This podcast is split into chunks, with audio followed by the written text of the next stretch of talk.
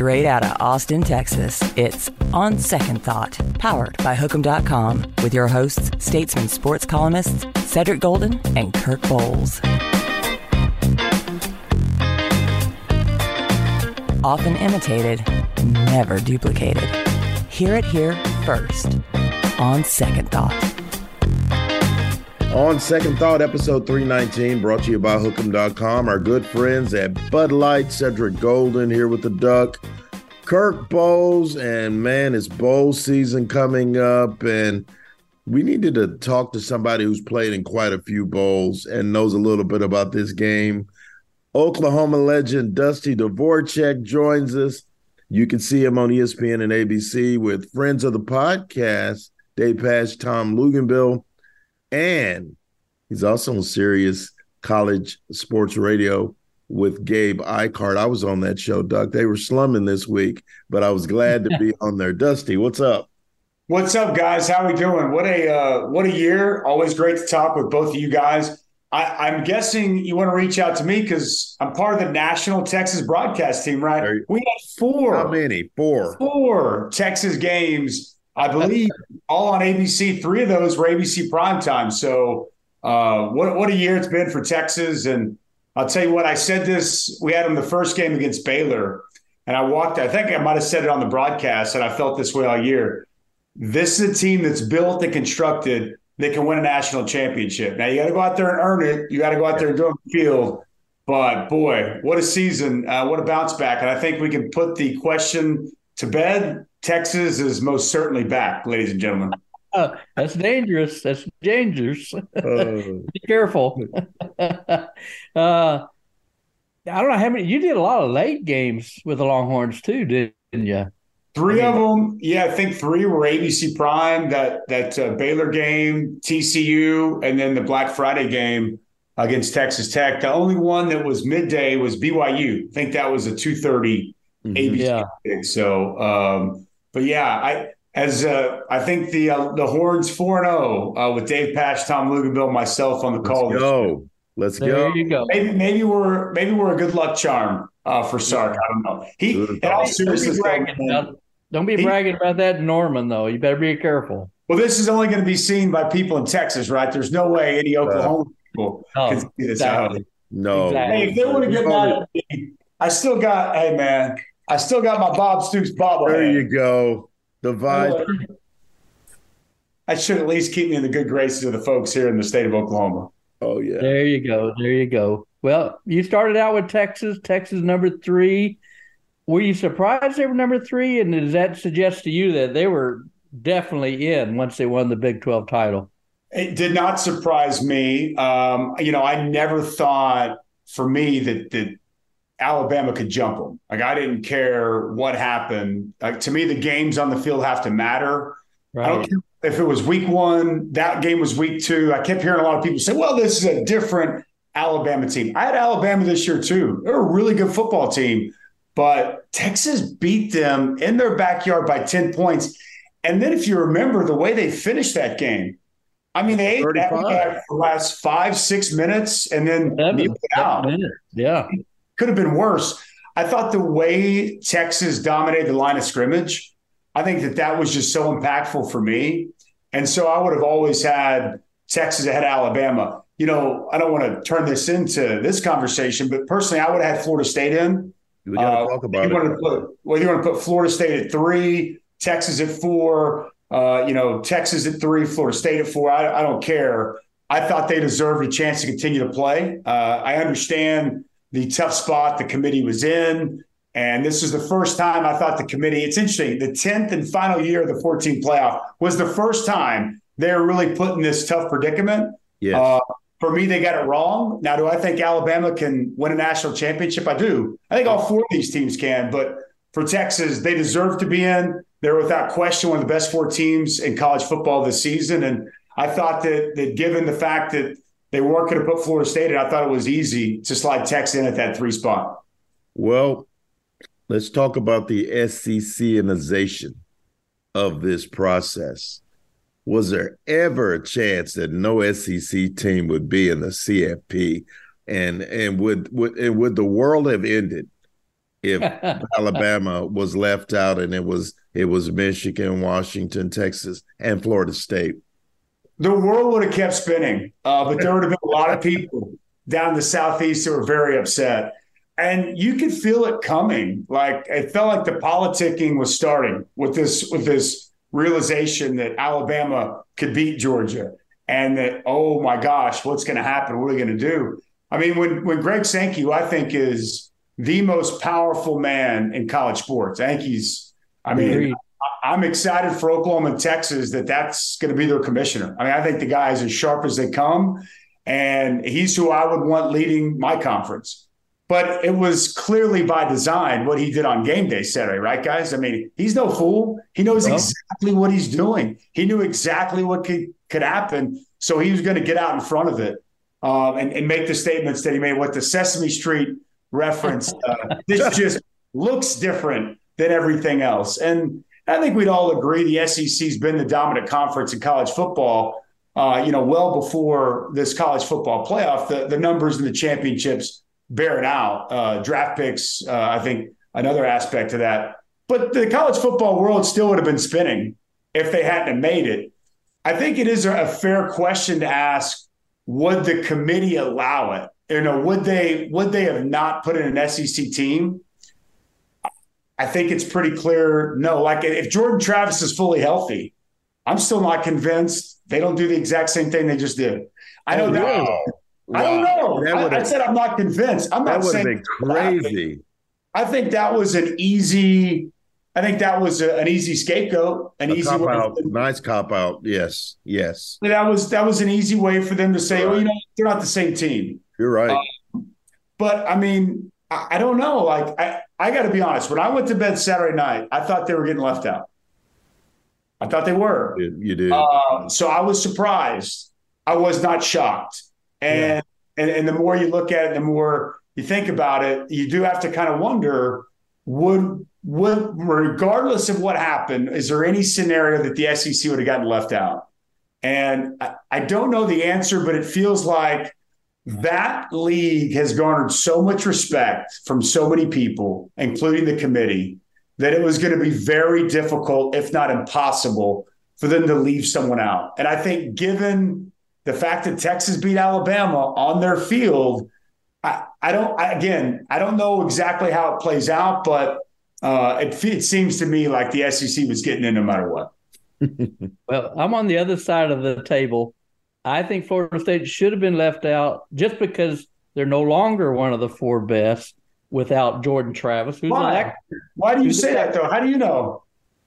Because we saw it for two games, Dusty. Well, well you, saw it for one though. Uh, you saw Rodemaker didn't look good either. Well, you saw it for one though. I mean, think about this. Think about um, the fact that because that was, was interesting is a lot of committee members were referencing the Louisville game. Right. That's just one game. Well, that well that quarterback wasn't going to play. The well, quarterback who was going to play for you, the quarterback who was going to play for you, played against Florida on the road in the swamp with one week of preparation. How do we know what Tate Rodemaker looks like with an entire month of preparation? I know this. That Florida State defense looked like it was going to give anybody all kinds of problems. They were good. They were scary. They were did, scary. did the Michigan offense look great against Iowa? I mean, no. Is that scaring anybody? Do we Alabama offense look great against Auburn? I, I mean, it was it was the Milroe miracle uh, uh-huh. on, uh, on, you know fourth and goal from the thirty one. I, what I don't like is like okay, how about we'll go to the NFL. 2017 Philadelphia Eagles. Would anybody, and I believe Nick Foles an Austin native, uh, if memory serves. Yep. Would anybody in their wildest dreams thought that Nick Foles could take the Philadelphia Eagles? To a, a Super Bowl. My man Lane Johnson wore a dog mask because everybody told them they couldn't win, right? That was their mantra. They were the underdogs. Nick Foles against Tom Brady, no his shot. Dad, his dad, his dad believed it, and he got mad and hung up on Kirk because Kirk, uh, Kirk uh, picked uh, Tom Brady to be Nick, Nick Foles. You know what Kirk? You know what Kirk probably said back then. There's no way the Eagles can win a Super Bowl. There's no way the Eagles are one of the best teams without Carson Wentz. Yeah. I, I just I, I what again, and I don't know. I, none of us know, right. none of us will know. What I don't like is that we, you know, Vegas told us, I, I was one of them. Oregon's going to beat Washington second time around. No, they're going to beat them. They're going to beat them by double digits. Well, that's not what happened. We think we know a lot. What was the yeah. spread? What was the spread for Texas down in Tuscaloosa? We were all told. I mean, Texas, even last year in Austin, that was a 21 point spread in a game that Texas, I thought, outplayed Alabama in Austin with Bryce Young at quarterback. And oh, by the way, I'm pretty sure uh, what uh, Hudson Card had to come in because Quinn Ewers got hurt. That's true. Texas outplayed them. But yeah. but Vegas told us that was a 21 point game. This year, Tuscaloosa, it was over a touchdown. They got no shot. They beat them by 10. I would, I just, one thing I love about sports is that we don't know. Mm-hmm. We, don't. don't know.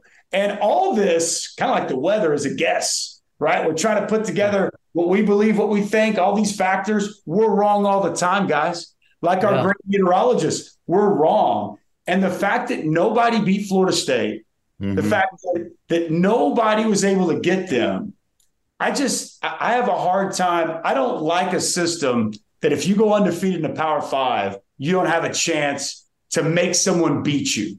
Um, but the, here we are. And the great silver lining about all this is that we get a 12 team playoff next year, and there'll be oh. five automatic qualifiers. And so if you win, if you win yeah. a, a Power Four conference, is what it'll be next year. You win that, and yeah. whether you go undefeated or not, you get a chance to keep playing. You get a chance to play for a national championship. So sorry, Kirk. I wasn't trying to. I just I just hate how we say, well, they weren't one of the best four. Says who? Us that are wrong all the time. And Kirk's always hey, was, wrong.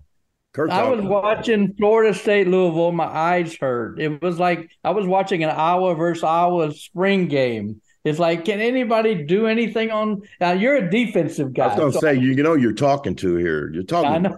Hey, that Louisville offense though has been really good. But I mean, I watched that Louisville offense beat up on old Notre Dame. I watched yeah. them run the ball right down their throat, and they did nothing. They did nothing on that Florida State defense. The other thing too about Florida State, how many pros are on that team? We talk about that about them like they're, you know, yeah. like a group of five. Jared Verse, a big time player. Uh, Braden Fiske, a big time player up front. Keon yeah. Coleman, I, I, outside of Marvin Harrison Jr., I don't know if he's not the second best receiver in the country. I mean, they got an NFL player at tight end. Trey Benson is an NFL player. Like they got pros all over that roster. So I look, it's a moot point at, at, at, now. I mean, the four teams are set. I love the matchups. I can't wait, but I, I just I would caution any of us to speak definitively about who best is. And one more thing about best, like what yeah. what what what's best? Is it based off what we think, or is yeah. it based off of? To me, part of best has to be resume, right? Has sure. to be what you've done in the field. And I do believe strength of record. Yeah. Did have Florida State three. And, and, you can correct me if I'm wrong, but I think think their strength of record was actually higher than Bama's and Texas. So I guess you kind of think about and their strength of schedule What's that? Their strength of schedule was 55 and Alabama's was five. Right. They punked Louisville. I mean, they punked LSU though. Punked them. Yeah, they oh they just throttled them. There's no question about that. With Jordan Travis, I, I, was about to say I was waiting for Kirk to jump in and say with Jordan Travis. Hey, uh, you're too but, young. You should Google Kenyon Martin. I I wrote in my nine things about him. You probably uh, never heard of him. Come what? on, are you kidding me? I was watching. I was watching NCAA basketball when that happened. I absolutely remember when what he, happened.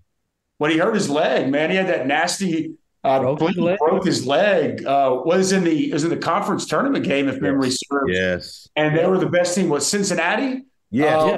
Is that old Huggy Bear? Was he the coach at Cincinnati at the time? I don't know if he was still there or not, but they docked him a, a seed. They went from a one seed to a two seed and lost to Tulsa in the second round. But think about this though. At least in that scenario, you still get a chance to play for a championship, well, right? That's it, true. It was. I mean, it's not like they removed them from the tournament. So we should go to 68 football team playoff, right?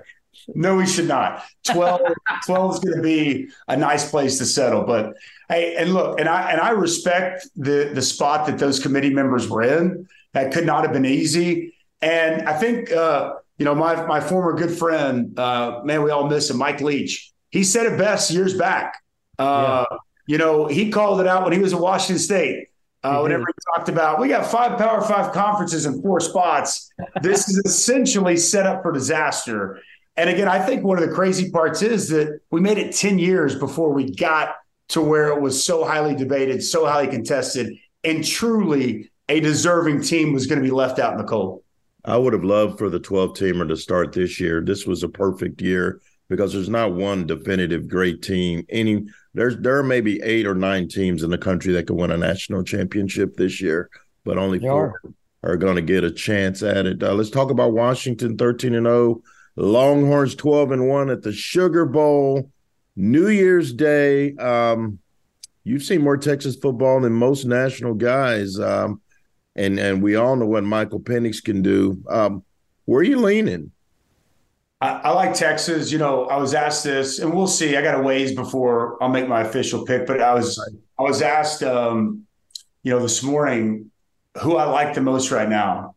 I think I trust Texas more than any other team. I think all four of these teams could win it. I think that you know, Vegas kind of reflects that, but I think Texas is the most complete team.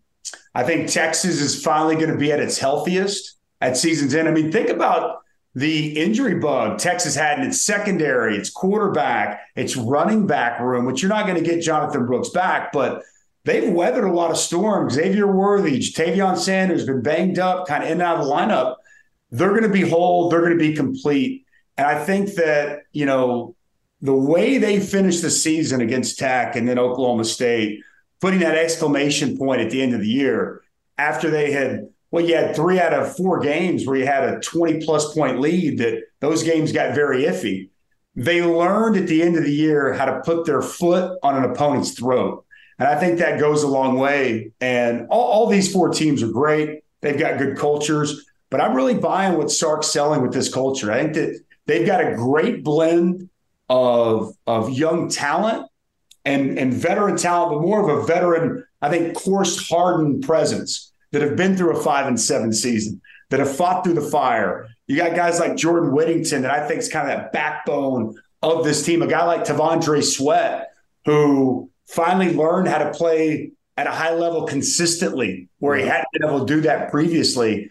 I think there's complete buy-in, and I, am leaning Texas in this game, and I'm leaning Texas. If you're asking me right now, as we sit a month away from the national title, I would say they're my favorite uh, to win it all and bring home a national championship to the 40 acres for the first time since 05. It's not going to be easy, but I do think they have the ingredients that you look for. And it starts with those dudes in the middle. I mean, Byron Murphy and T'Vondre Sweat, I've said it many a times if you listen to the telecast. Oh, yeah. It's the best knee tackle combination in college football. And I, I actually think Byron Murphy is underrated. He is. That's what I think, next to. Yeah. I think T'Vondre Sweat is phenomenal. And, you know, he's 6'4, he's 362, and you can't move him. And I mean, he's, he, call me crazy. I say Byron Murphy for me is going to have the better pro career because Boy, Byron big, Murphy. That is a big statement. Wow. Byron Murphy, wow. His, his lateral quickness, his strength. Watch him sit on double teams. He plays with great leverage. He sheds blocks as well as anybody, and he is an excellent interior pass rusher. Like I and I think he's just scratching the surface of what he's capable of. I'll be intrigued with the draft to see who goes higher. Don't be shocked if Byron Murphy actually goes higher than T'Vondre Sweat. I'm not saying it's a guarantee, but it will not surprise me at all. But when you start with that as your as your center, okay, it is it is tough to it is tough to get effective offense going because what those two guys do, they command double teams, they command your attention, they negate the ability to run the football, and they both push the pocket and can rush the passer from the inside so well. And when you can get that kind of productivity from multiple D tackles, you can have great success. You saw it with Shaun Rogers and Casey Hampton. I like to think we had a pretty good duo with Tommie Harris and some other guy who played next to him at Oklahoma. and, if, and if you look the at big Teddy back there at linebacker, come on now. And, and Jaylan Ford and Anthony Hill, but those guys clean up their jobs so much. And when you look at this matchup with Washington, everyone's going to get so focused on Penix and Odunze and and, and Polk and these receivers. Go look at the win against USC. I say go look at the win against Oregon. Dillon Johnson and their ability to run the football were the difference in those games. I think Michael Penix is great and they can throw it all over the yard. And the Texas secondary is what's been gotten. Oh, but oh, yeah. I think what, what makes Washington, Michigan, what makes Alabama, you know, you know, teams that can win a championship is their ability to run the ball. I think Dillon Johnson, all those teams are going to have, uh, you know, real issues and problems run the football on this Texas front. So uh, I, I, think that's the matchup that I look at. If Washington can have success somehow, something that not many people have been able to do, run the football at Dillon Johnson, I could see Washington winning. If they can't and they solely have to rely on Michael Penix, I think it sets up well for Coach Kwiatkowski in that defense. It's such a luxury having that rush defense. I mean, just ask Ollie Gordon the second. You know, 34 yards, number one running back in the nation. Tahj you know? Brooks. Tahj Brooks. I think I think Dusty. It's like seven games where the opposing running back had 46 yards or less. That's that's how dominant, and you know what a luxury that is for a defensive coordinator to have that. So. Well, and, and even Oklahoma, you know, the one loss, it was Dillon Gabriel. You know, it was oh, quarterback run they got it. Was. It, it, it was. not hand the football off and pound the rock, right? It was no. Quarterback run game, which I don't think you're going to have to worry about too much with Michael Penix. You know, he wants to beat you with his arm. Yeah. He wants to beat you from the pocket. That's kind of where, you know, he can really be a weapon. So I think from that aspect – you know, really, I think McCarthy's got good mobility, obviously Milroe, but I think this matchup actually sets up pretty well for Texas from that standpoint. I'll tell you though, one thing that has impressed me, Washington's defense. I was suspect on them early. I thought they really stepped up down the stretch. You saw the game in Corvallis against Oregon State. They stepped up. Even the win against Arizona State, where yep. Washington didn't have an offensive touchdown. For as great as Michael Penix has been, he was not in that game. Their one touchdown was at pick six, yeah. and that was kind of the difference in that ball game in the fourth quarter. So I, I, do think Washington's defense has really taken a step forward. They got a really good pass rush, which Texas, as good as I want to say that offensive line is, they've struggled at times, yeah. protect the passer a little bit, and you got to keep uh, Quinn Ewers clean. Uh, but but that's that'll be an interesting matchup from that side of things because Washington, I think, is one of been you know last three or four games one of the more improved defensive units that I didn't think they had that in them early in the season, but they showed to be uh, much, much better down the stretch, which so did Texas offense. I mean, mm-hmm. season highs and just about everything to close out the season, uh, both against Texas Tech and then clearly against Oklahoma State. They're they're firing all cylinders at the right time. You mentioned uh, the draft. Uh, everybody's wondering about Quinn Ewers. He's not said. Uh, most people think he's leaning toward coming back with you know the glut of great quarterbacks out there. Uh, if you were his advisor, Dusty, would you tell Quinn, you know, you've been hurt two years, you got 21 starts, a lot of, you know, Drake Mays and Caleb Williams out there, Bo Nix picks. Would you say, yeah, you ought to come back for another year? Don't forget Jayden Daniels. Uh, I'd throw him in that on that list as well. definitely, that's my guy. Uh, let's see how he does against Washington, and then maybe in a national title game. Right. You know, I, I think that the if you're asking me based off of right now, first I would tell him as his advisor, what's the NFL tell you? You know, what, what are your grades back from them? Right. Um, and I would also ask him, what's your goal? Do you want to be a top 10 pick? Is, is that is that your goal deep down? Do you want to be a first round pick? Do you just want to get to the NFL? What do you want? I mean, he's going to play in the National Football League. Yeah, uh, I, don't, I don't think he'll be one of the top two quarterbacks taken. If that's ultimately his goal, mm-hmm. to be a mm-hmm. top two quarterback in the draft, I tell him to come back. I don't think he goes ahead of Caleb Williams. Personally, I've had quite a few North Carolina games over the last couple years. I don't think right now he goes in front of Drake Maye. Right. So, you know, what do you want, Quinn? That'd be my question to him before I would offer any advisement. And then what's the NFL telling you? Um, if he goes out and outshines Michael Penix and he goes out and whether it's and they win and whether it's Michigan or Alabama, he puts on a show and you know he's he's dropping dimes and throwing darts all over the place and his stock is is apex and he's a he's a top 10 to top 15 pick. It's tough for me to advise anybody not to go when you have that opportunity. I think though, given where college football is and interesting what we saw yesterday from Charlie Baker, we we've known with NIL college football is changing um, you know, he can still get paid and, and do very well in college, as he's done yeah. already. So if you're going to be a second round pick, I mean, you tell me what's more beneficial. Is it to go be a second round pick where you can come back to college, continue to develop with one of the great quarterback developers and Steve Sarkisian and, and make another run as a Texas quarterback and probably make pretty comparable money doing that and then maybe really up your draft stock? That would make more sense to me. I think the, the reality is, though, we, we, you can't give a true assessment because there's one and potentially two big games still in front of him. And, right. and as much as you shouldn't base everything off that, I think he can really bolster his draft stock if he goes out and is the best player on the field over the course of potentially the next two games. And if he doesn't, uh, then maybe that makes it easier for him too. But uh, I don't know what's what's in Quinn Ewers' heart. I don't know what his aspirations are with the NFL draft, but I would ask him those questions. And then once I get all the information, I'd be able to give him, you know, my recommendation. But I, I do know this. I did see that Arch Manning said that regardless of what happens, he's coming back. So yeah, you've whether he stays or he goes, you've got a pretty good another option behind him. And don't even get me started on Maalik Murphy. I don't even know where that leaves him in this entire conversation. Sark's got no, very good problem on his hands right now with a loaded quarterback room. Maalik was my son. He'd be gone after this season. He's got to. He's never going to be the guy here. He's not. But he you can be know. somewhere. You don't know. Yes, I do. Yeah, not Arch Manning. It's like Michael Jackson walked out onto the middle of the field when he came out there. The roar of that crowd against oh, Texas, was crazy. It was and blowout. I was like, blowout. whoa, like you know, and, and Dust, we're we're we're you know we're we're on a tight deadline, so we're writing our columns, and we have no idea what just happened because that game is over. And I go, what the heck? what happened? And I and and Kirk 16's out there. I said, oh my god, it's like a rock star.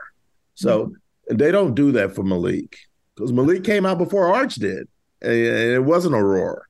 They love Arch, they love him, and you sometimes you got to listen to the crowd. You got to listen to the crowd. So Maalik, I think, will be gone. You know what's interesting, guys, too, and I wrote about this week is that if Quinn stock goes through the roof, you know, kind of like Vince in 2005. And it's like, okay, now you're a first rounder. You weren't a month ago, but now you are.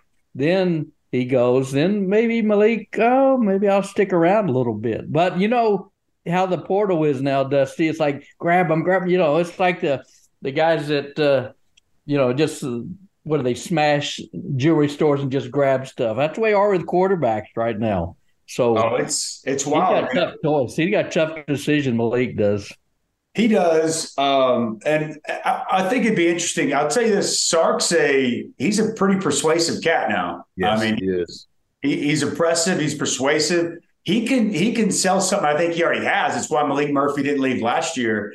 You know, he's dealt with this at USC with a loaded quarterback room at Alabama with a loaded yep. quarterback room. If there's anybody that knows how to navigate, you know, this situation, I'd say it's him. But if I'm, I wonder, does Maalik, let's say Quinn does go, let's say that stock elevates and he gets back, he's going to be a top 10 to 15 pick. They, they win a national championship. And the other factor, too, you know, is Xavier Worthy. And I know said you said to me on our show earlier this week, you think Worthy's out, you think JT's out, you think Adonai Mitchell's out. Yep. How much does that potentially influence? You know, if if if Quinn's got his stock as high as it's going to get, and those guys aren't coming back, does that change or influence? You know, his decision as well. But say he goes, does Maalik come back and compete in the spring to see what that looks like? You know, because because there's there's two periods that you can transfer. It's not yeah. just one. Or right. Malik Murphy, are you just saying, you know what? Like said, saying I heard that roar. I know what's coming, and I'd rather get somewhere, establish myself, have an entire spring with that offensive staff, you know, get get integrated with my teammates so that next fall I can give myself the best possible opportunity to have success. That, these are the tough questions that him and his family are going to have to parse through here over the coming weeks. And if a guy and if a school comes at you in the portal and they're going to pay you, and Matt Rhule said it's going to cost one to two million dollars that means they want you. So they're not paying you to come sit. there's a there's a there's a there's a a, specter of uncertainty if he comes back to Texas. But if he goes in that portal, someone's going to swoop him up, and he's probably going to start. Sark told. I remember Sark told us a story about him. Uh, we did the BYU game, and, and he started. And I can't remember their high schools, but you know, whatever high school he went to, um, he was telling us how Mater Dei yes. had come after Maalik, and yeah. that they tried to. It was after Bryce Young had left, and they tried to get Maalik to come over to Mater Dei. and he was talking about the loyalty of Maalik Murphy and and how and just kind of what he's about. And Maalik didn't want to do that, and he and he stuck it out. and He stayed at his high school, and he helped lead him to a state championship, I believe. Yeah. serves. Yeah. Juniper, Juniper, and, and, it's and it's part of why uh, I think that we saw Maalik come back this year, right? Because I think that those opportunities after he lit it up in the spring game and just the size and the arm talent and everything that comes with Maalik Murphy, it's very real. Uh, and he and he stays there at Texas, knowing Quinn Ewers is there, knowing Arch Manning is signed. He did it this past year. Would he do it again? I, I think it's a I think it's a real question. If if I had to lean, I know I don't know if Sark watches y'all's podcast or not. I don't think he want me to say it. He does yeah. not. I would lean towards what Ced says, but I I have I have no idea, and that's clearly speculation. I know this. He he's got the respect of his teammates, man. That yes, team, sir. that Ooh. team likes him a lot. Uh, put, he puts in the work. Um, he, that locker room is behind him. Uh, yeah. I also think the same with Arch, though. Yes. Like we got some anecdotes from I think it was Jahdae Barron had told us about Arch and and how he uh, you know begged him to let him carry his his pads uh, off the field, and you know Jahdae's like, no man, you don't have to do that, and it's like you know, Arch, even though he's a man and you never know it. You know, he's he's very deprecating. He he doesn't think that he's arrived. He doesn't use that to act as if he's better than somebody. I think he's extremely humble for a guy that if there's anyone that wouldn't have to be humble, it's him. And he's yeah. but he is. And so I think both of these guys are exactly what you want as a starting quarterback. And both these guys, uh, they've got the uh, the full support of their teammates. So I think that that's it's another thing just about that that quarterback room and what Sark's done with it, man. It's a it's a really impressive group and and Quinn Ewers too. Like I think he's grown up so much from where he was a year ago, which he's admitted. Like I'm not this is like some revelation, but I think he kind of took for granted what he had last year. And then, oh yeah, I mean, Texas quarterback, of course, I'm supposed to get this. To where now I think he truly appreciated it, put in all the work, and I think that also uh, was you know reflected in, in, how this team feels about him as well. So there's there's a ton of respect garnered by all three of those guys in that quarterback room of this football team. Hey, real quickly before we let you go, Dillon Gabriel, why did he leave him? Is he going to Oregon? I don't know where he's going, uh, but I would imagine for a lot of the reasons we're talking about, I think that there's probably uh, potential out there uh, for him to uh, maximize on a good sure. year and and I don't know this. Like I'm I'm really close with a lot of the OU staff. I mean, I mean, I'm not. And Coach Venables is my coordinator. I mean, I love the man, and but I haven't reached out to him and asked him. So this is speculation on my part. I I, just, I wonder if there was any kind of conversations about there would be a real competition. Yeah, okay, I'll tell you now, Jackson Arnold's a dude.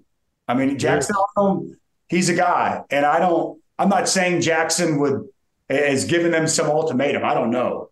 But I just wonder if there was conversations that potentially, you know, you yeah. come back in the spring, we're going to allow Jackson the chance to win this job. Uh, yeah. I also think, you know, Jeff Lebby was a key piece of Dillon Gabriel coming there. Yeah. You know, he recruited him to UCF. They're super close. They're very tight. And mm-hmm. you remember, Dillon Gabriel was committed to UCLA. And then they hired Jeff Lebby. And before he signed the paperwork, he decommitted and then moved on to Oklahoma. So I just think that with Jeff Lebby getting that job at Mississippi State, kind of start fresh with Seth Littrell and Joe Jon Finley, who I love that hire, by the way, nice. from from uh, Coach Venables. I, I think there's a lot of things, the money aspect. I think it makes a lot of sense to allow, you know, for him to go his own way and for the Jackson Arnold era to begin uh, this bowl season, in the Alamo Bowl. Well, Dusty, man, the knowledge drop was epic today, and I, I, I just can't wait to. Kirk doesn't listen to this podcast. He hits it, he'll hit it, and he'll quit it. But I, I listen to the podcast when, when, yeah, yeah, three hundred and twenty episodes. He's never listened to one, but this is going to be a great listen for me going into the bowl game because you gave so much good information, and man, we appreciate it you can't tell us what bowl game he's going to be at, Doug, but I know it's going to be a big one because that's that that is the crew. That's a great crew, and um, we appreciate you joining us, man. And uh, what are you going to be doing over these holidays, Doug? Shut up. Man, I mean, I'm I'm been doing some radio and getting ready for bowl season, trying to be dad. Yesterday, yesterday I had so much time on my hands, I cleaned out my garage. I get wow. amazing like that's too much time. a hobby. I got so much satisfaction out of it. Like my my a bunch of my stuff has gone to heck in a handbasket during football because I'm so focused. I get some time. I looked at my garage yesterday. I was like, what has happened here? So two, two and a half hours later, I was like, now that is what yeah. a garage is supposed to look like. You know what this is, Ced? This is what happens to football guys when there's no football. We you clean garages. That's my joy. I'm leaving the country. Duck, real quick, what do you got? I'll get to the garage in July. I was gonna say you've you've been wonderful, even though you're wrong on Florida State. Everything else you were great on. We give you a 99. Okay, so man, we appreciate it. Thank you, brother. Hopefully, appreciate we'll see you in Houston at the championship game. Yes, sir. I'll be there. As a matter of fact, I'll be doing the. Um, I'll be giving out the um, uh, the Bear Bryant Award in Houston two days after for the coach of the year. Who knows? Maybe maybe. Uh, Maybe Sark will be there as well. Maybe you guys will be there covering it. So maybe I'll see you there too. Merry All right, Christmas brother. Take you. care. See you guys. Merry Christmas. See you, Dusty. On second thought.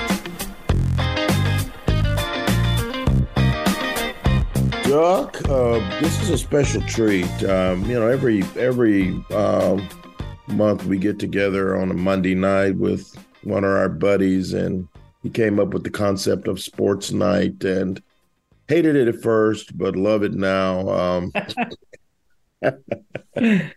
oh. Michael MacCambridge is the acclaimed author of The Big Time How the 1970s Transformed Sports in America. Great read. Hey, I'm um, I haven't read all of it, but I've been reading it. Um, there won't be a quiz. There it is. Oh, Kirk's with the visual. There you uh, go. Yeah, there you go. The big time. I, I, got an A in show and tell oh, well, I knew you were a good student. Mike, what's up, man? Good to be with you, gentlemen, again. How the heck are you, man? It's a Christmas season. You got a book to peddle. Life is good, right? Yes, I've been um, I've been doing more podcasts than I knew there were podcasts. and getting, you done one in Alaska yet? I have not done one in Alaska, but I did a podcast about fatherhood um, connected to the book somehow. That was a stretch. I um, missed that chapter. I've done yes, I've done podcasts from coast to coast. So, but it's good to be with the uh, hometown heroes today. Well, good to be with you. And, and, this is a fascinating book, and I would say that even if what Mac wasn't one of our best friends, uh, it's it's a it's a book about the sports in the '70s, and uh, not a whole lot happened in the '70s. Ah. I mean, you know, here, I mean, you got the reserve clause being uh, challenged by Curt Flood. You got Monday Night Football exploding. You got Billie Jean King, Bobby Riggs. You have racism. You have Title IX. I mean, this and book did start out like a thousand pages. And don't forget, and don't forget, you know, to keep this thing timely, Norman Lear just died. Yes. Norman Lear was the biggest TV producer. He changed television too in the yep, sure. So let's give a shout out to the Osage Good Times, All in the Family, Jeffersons, Norman Lear as well. Moving on up. Yes, agreed. Kirk, to answer your question, yes, I'm sure the original version, um, I'm orig- I'm sure the original version was too long. Um, and that's I wish that I could write to length, but I have to write poorly beyond length and then and then cut it back and revise. I can't relate to that at all. yes. They relate to cutting back. I know that. oh. But the thing that I think the thing that originally compelled me to your point, Kirk, was the 70s sort of has this let's be honest, this kind of subpar reputation. There was a there was a historian who wrote a history of the decade, and the title was "It seemed like nothing happened." Um, and so that was that was kind of the rep for America as a whole. That it was more of a transitional decade between the unrest of the '60s and the Reagan Revolution of the '80s. But as you mentioned, in sports, so much changed, and I remember distinctly that the place sports operated in the culture at the beginning of the decade, which was really on the margins and sort of, you know, off to the side, the toy department, if you will, as as mm-hmm. newspapers referred to sports sections, it was in a completely different and more central role by the end of the decade. And that was the story I wanted to tell through this broad social history of all the things that changed in sports over the 70s. Yeah, I just my favorite my favorite ahead, event of the seventies happened, and I I didn't get to watch it live because I was like maybe four years old. The 1971 fight between George uh, Muhammad Ali and Joe Frazier, which you chronicled, the fight of the century, uh, some great documentaries on that fight, and what would what I didn't know at the time uh, as a youngster was that boxing.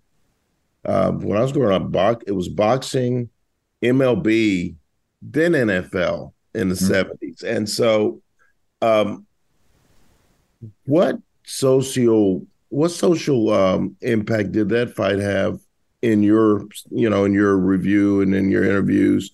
Uh, how many people still look at that as a pinnacle moment of the 70s because that's back when boxing was running things in our country. I think it was a it was highly influential for a number of reasons. First of all both ali and frazier got two and a half million dollars for that fight. This is in 1971 back when as they say two and a half million dollars was a lot of money. I think that was that was kind of the clarion call that athletes generated a lot of revenue and I'm sure the athletes in the other sports took notice. But it was also, I mean, you think about it, think about that fight. Throughout boxing history, big fights, boxers in big fights wore trunks of three different colors white, black, and blue. That was it. But this was the beginning of the 70s, and everything was up for grabs. And Muhammad Ali shows up for this championship fight in red trunks with tassels on his tassels. I love, that. Those tassels, man. And Joe Frazier shows up in this like this combination of green and yellow that was inspired by Liberace's suits on stage. And so it was even in the way it looked, it was different. And this was sort of fight that drew everybody in American popular culture. Frank Sinatra was a photographer for Life magazine at that fight. And it was the sort of fight that who you were rooting for said something about more than your sports loyalties. It said something about how you felt about race, how you felt about the Vietnam War, how you felt about integration in the culture. Um, and so, to that degree, it was one of the biggest events ever. In fact, I remember asking the great broadcaster Bob Costas. Nice. All the events that he'd seen in his life. What was the one he was most excited about when it started? And he said it was the 71 Ali Frazier first fight. He was a college student at Syracuse and went to a movie theater in downtown Syracuse to watch the closed circuit fight. And um, by then already, the conventional wisdom about Ali was starting to change. The Vietnam War was unpopular. Ali had become very, um, very popular on college campuses, and that fight, he said, most of the audience was was cheering for Ali. And down in Memphis that night, Elvis Presley was at the closed circuit broadcast with a big belt buckle valued at like ten thousand dollars. Everybody needed to see that fight. What was that quote from uh, Ali? I didn't win the fight. Joe Frazier just quit first. you know, I I don't know what your biggest event was in the 70s. 70s as far as influence and impact. To me, it was Curt Flood challenging the reserve clause in baseball, which basically meant if you're a baseball player, you were owned by that team for your career. And for a guy at 31 to, you know, refuse to agree to the trade to the Phillies in in his career was mm-hmm. just so so powerful and so courageous beyond anything I could imagine. And I love that quote from catcher Tom Haller, who asked Curt Flood, "Is this kind of a, about a black power thing?" And and you quote Curt Flood and says, "No, we don't have any power. Wow, no power right here." So, is that the biggest in your mind, Mike, or is it another event? Well, it was certainly influential. It's um, it's hard to, um, at least it's hard for me to begin a book with a lawsuit. Um, so I chose to begin the book with uh, Billie Jean King and Bobby Riggs in the Battle of the go. Sexes. That's but to your to your point about flood, the thing that I was I was sort of aware in different parts of my brain that in addition to flood challenging the reserve clause in baseball, John Mackey, the great Colts tight end, challenged the same rule essentially in football. And Oscar Robertson did the same thing in basketball. And it wasn't until I started working on this book that I was like, ah, in all three of the major sports, it was an African American athlete willing to risk his career on this issue. And I remember talking to the great Steelers lineman Joe Greene about this topic. And he said at that time, it seemed to him that black athletes were just more tuned in to the issues of fairness and freedom. And so it wasn't a coincidence that it was all African Americans. You think about it, um, black black people have been fighting, um, you know, for a full decade of the '60s, and this was nothing new to them. The Jim Brown, um, you know, Lou Alcindor, Kareem Abdul-Jabbar, Bill Russell, you know, sitting in with Ali. Um, those those things were already happening, and but I agree, man. The Billie Jean King win over Bobby Riggs at the Astrodome in 1973, the Battle of the Sexes, it changed the game forever. Now, and just to just to interrupt, the reason I started with it was not only because of how influential it was, but it was also in a lot of ways the quintessential 70s event, right?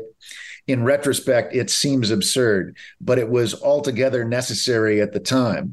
And it was a made for TV event and it was schlocky. And Bobby Riggs went out, you know, with all of Bobby's bosom buddies, you know, these girls in tight t shirts. And Billie Jean was carried out by um, I think the members of the Rice University swim team. It just it just looks ridiculous, but it was, to your point, Ced, so important at the time. And I think a case can be made that no athlete, at least no American athlete, has ever come out onto a stage under more pressure than Billie Jean King was that night. Because she knew if she lost to Bobby Riggs, it wasn't just that the rest of her career was going to be marked by that loss. She knew it would set the cause of women's sports back um, years, maybe decades. And if you go back and look at that, the broadcast of that match on YouTube, Billie Jean was locked in. She was in the zone. She was not joking. She was not smiling. She was not talking to Bobby Riggs. She was focused on the task at hand and performed uh, marvelously. Yeah, she was on a mission. There was no yep. doubt about that. And along that lines, the whole running throughout the book is just a theme of athletes asserting themselves and you know kind of demanding some some power, if you will. You, you touch on Title IX a lot, and Texas was an integral part of that as part of the lawsuit and part of that Amendment Act's Uh, amendments of 1972. And you talked to Jody Conradt and Donna Lopiano. You know, this was back in the days when Jody was in high school and you're playing six on six. You know, you, yes. you have an offensive side and a defensive side because, well, it's just too strenuous for girls to play full court. Too strenuous. Three dribble limit, no coaching from the sidelines. It was, I can remember um, there was when the move was made in Texas to try to switch to the five player game. Right. One of the one of the bureaucrats um, overseeing high school sports in Texas said, "Well, well, no, we need we need six. So there's a so there's a place for the heavyset girls." Yeah, I love that quote. oh my God! Talk about demeaning. That was the mindset at the time, and uh, you know, it, it was one of the things that that struck me as I was as I was interviewing a lot of these women who were influential in the growth of sports in the 70s how everybody who had anything to do with basketball hated the six on six game, hated the capital Hey, you know, and and I can remember speaking to uh, a woman at the University of Iowa, Peg Burke, who said, you know, there there was this sense that if women sweat too much or they ran the full length of the court, their uterus was going to fall out or something. That was that was kind of the the assumptions at the time, and so what we saw in the 70s um, first of all, with the foundation of the Association for Intercollegiate Athletics for Women, was this governance organization what, that was overseeing women's collegiate athletics, was offering championships in seven events, that was trying to go a different route than the NCAA, less recruiting heavy, less commercialization. And in some ways, that that might have been a little bit naive, but throughout the 70s, they built the infrastructure for women's college sports. And, you know, Kirk, you were here. You saw it at the University of Texas when Donna Lopiano showed up. It was clear that there was there were a new set of rules in town. And a year later, she hires Jody Conradt. And it was, I didn't know before I started working on this book that Jody was originally hired as the basketball and volleyball coach. Yes. Um, Jody said she she accepted both jobs because she thought that would increase her chances of being successful in at least one of them. um, but there was a newspaper headline: um, "Woman's coach hired with a man's salary." yeah, you know, because it was. It was, was that a so, statesman headline? Um, I'm not sure if it was statesman. It might have been um, somewhere like Metroplex. um, but but and and how quickly things changed and how expertly Donna and Jody worked together to make women's basketball not just a preliminary game to the men's game, but its own thing and its own, own event identity yep. that that people showed up for, that people paid attention to. You got Ann Richards and Barbara Jordan sitting in the stands, and it was an event. And those sorts of little revolutions would soon take place across the country at Tennessee and UCLA and Cal State Fullerton and eventually Connecticut and Rutgers and places like that. But a lot of that started right here in Austin. You know, I grew up in the South, and so did the Duck. Um, in 1974, Henry Aaron breaks Babe Ruth's record, and uh, that's one of the parts of the book that I remember uh, because every television was tuned into that, and and many in America for all the wrong reasons. Um, you know, Henry Aaron, uh, I was you know, blessed to to speak with him, uh, interview him. Uh, a few years before his death, when he was here, um, I think it was uh, 2014 with with his wife Billye. Um, it it it it, it, discussed, it showed some racism, and we knew that racism exists, especially when, as we were living in the seventies. It was it was a lot more transparent uh, than it than it was in other decades um, following. But what was that? What was that like? The journey for you, um, encapsulating Aaron's chase of that record and people always go, "Oh my God, he, he, suffered racism after he broke the record." Oh no, while he was chasing it, it was way worse. I think that um, the lesson I got from that was it was a teaching moment for American sports fans because I think the average American sports fan, the average day to day American sports fan, liked Henry Aaron and was rooting for him. But Aaron's experience put this mirror up to the nation of sports fans. And you saw that subset, that subset of narrow minds and racist, hate based observers who felt as though they were diminished by the idea of a black man breaking what was then the most mythic record in American sports. And I think that what emerges over the course of the early 70s as Aaron is chasing the record is not only his stoicism in the face of all that pressure, but his willingness without you know standing on a table and making a lot of speeches his willingness to simply share the contents mm-hmm. some of that hate mail just to let people know what it was that he encountered on a daily basis and i think that um, I think that that was something that most American sports fans were not aware of and were shocked by. And so that was, I think, part of the education of the American sports fans to understand what a what a sensitive subject and what a third rail race was in American sports and by definition American culture because you know this was you know, the people like Andrew Young and Vernon Jordan were dealing with the same things in American politics, but this was a much more public spectrum and much more public forum. And it was how people learned to understand uh, or understand better, at least, the experience of race and the experience of um, African American athletes throughout the country.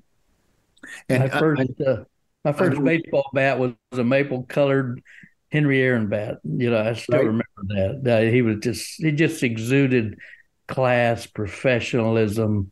You know, he was just the greatest. One other thing I wanted to ask you about uh, before we wrap up is you mentioned there's so many things in this book. It, there's got there's something that'll reach out to everybody. Like Ced was just talking, and you mentioned the Mike Renfro play in Pittsburgh at Three Rivers. I was actually at that game, and uh, uh, where Houston Oilers threw the touchdown pass to Mike Renfro and he was ruled out of bounds, and that kind of triggered the debate over instant replay. And uh, and then the other item was we talked about the explosion of Monday Night Football. That said, I'm sure you remember this too. Remember that was the only place you could get halftime, halftime highlights. highlights with Howard. Oh man, yeah.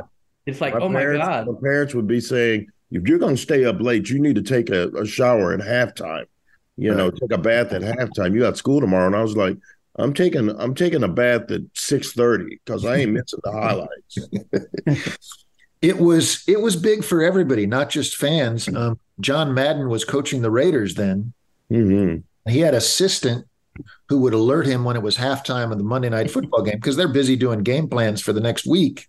Right. That was when they would take their quote lunch break at halftime of the Monday night football game, Madden and his staff, and they would sit because it was, you know, it was their chance to see to see footage of other yeah. games, which to your point, Kirk, just wasn't available. You normally you had to wait till later in the week for this week in the NFL or, or mm-hmm. something like that.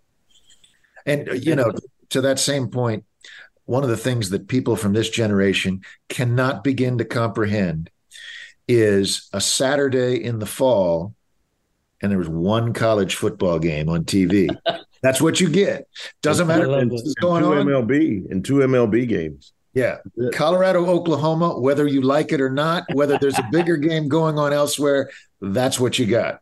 Hey, I loved had a stat, Cedric. In 2020, there were more college football games on TV in one day than an entire season in the 70s. That's, Isn't that incredible? I mean, you think of where we've come, and you know, it's I don't know, Mac. You just hit it out of the park. It's such a, a rich tapestry. There's so many details and colorful anecdotes that you know it'd make a perfect Christmas gift. Uh, could you tell our uh, viewers how they might come across your book? Um, they could find it anywhere books are sold. Um, there's not as many places that books are sold these days. Book people. You could find it at Book People. You could find it online. Um, and if you want a signed or personalized signed copy, you can um, order one at uh, my website, uh, michaelmaccambridge.com. There it is, folks. So rush out and get it. It's the perfect stocking stuffer if you have a big stocking. I was going like to say, you got to have a big ass stocking. Man, a pleasure. And uh, we'll see you on Sports Night very soon. Uh, thanks for sharing with us. Thanks for the time, guys. See you on Sports Night. All right, brother. Okay, buddy. Take care. Great stuff on the podcast this week, all over the Sugar Bowl with ESPN's Dusty Dvoracek. A great conversation with Michael MacCambridge. Check out his book, The Big Time How the 1970s Transformed Sports in America. We're going to take a couple of weeks hiatus uh, to get get through these holidays, uh, but we're going to be back on game week of the Sugar Bowl uh, live from New Orleans, gonna be raucous. Can't wait. Hope you're going. That's gonna do it for episode 319 of On Second Thought. For Kirk Bohls, I'm Ced Golden. Happy holidays, my friends. You've been listening to On Second Thought, powered by Hook'em.com. Join Ced and Kirk every Thursday at lunch for a new episode. Archived episodes are available on iTunes and Google Android Play.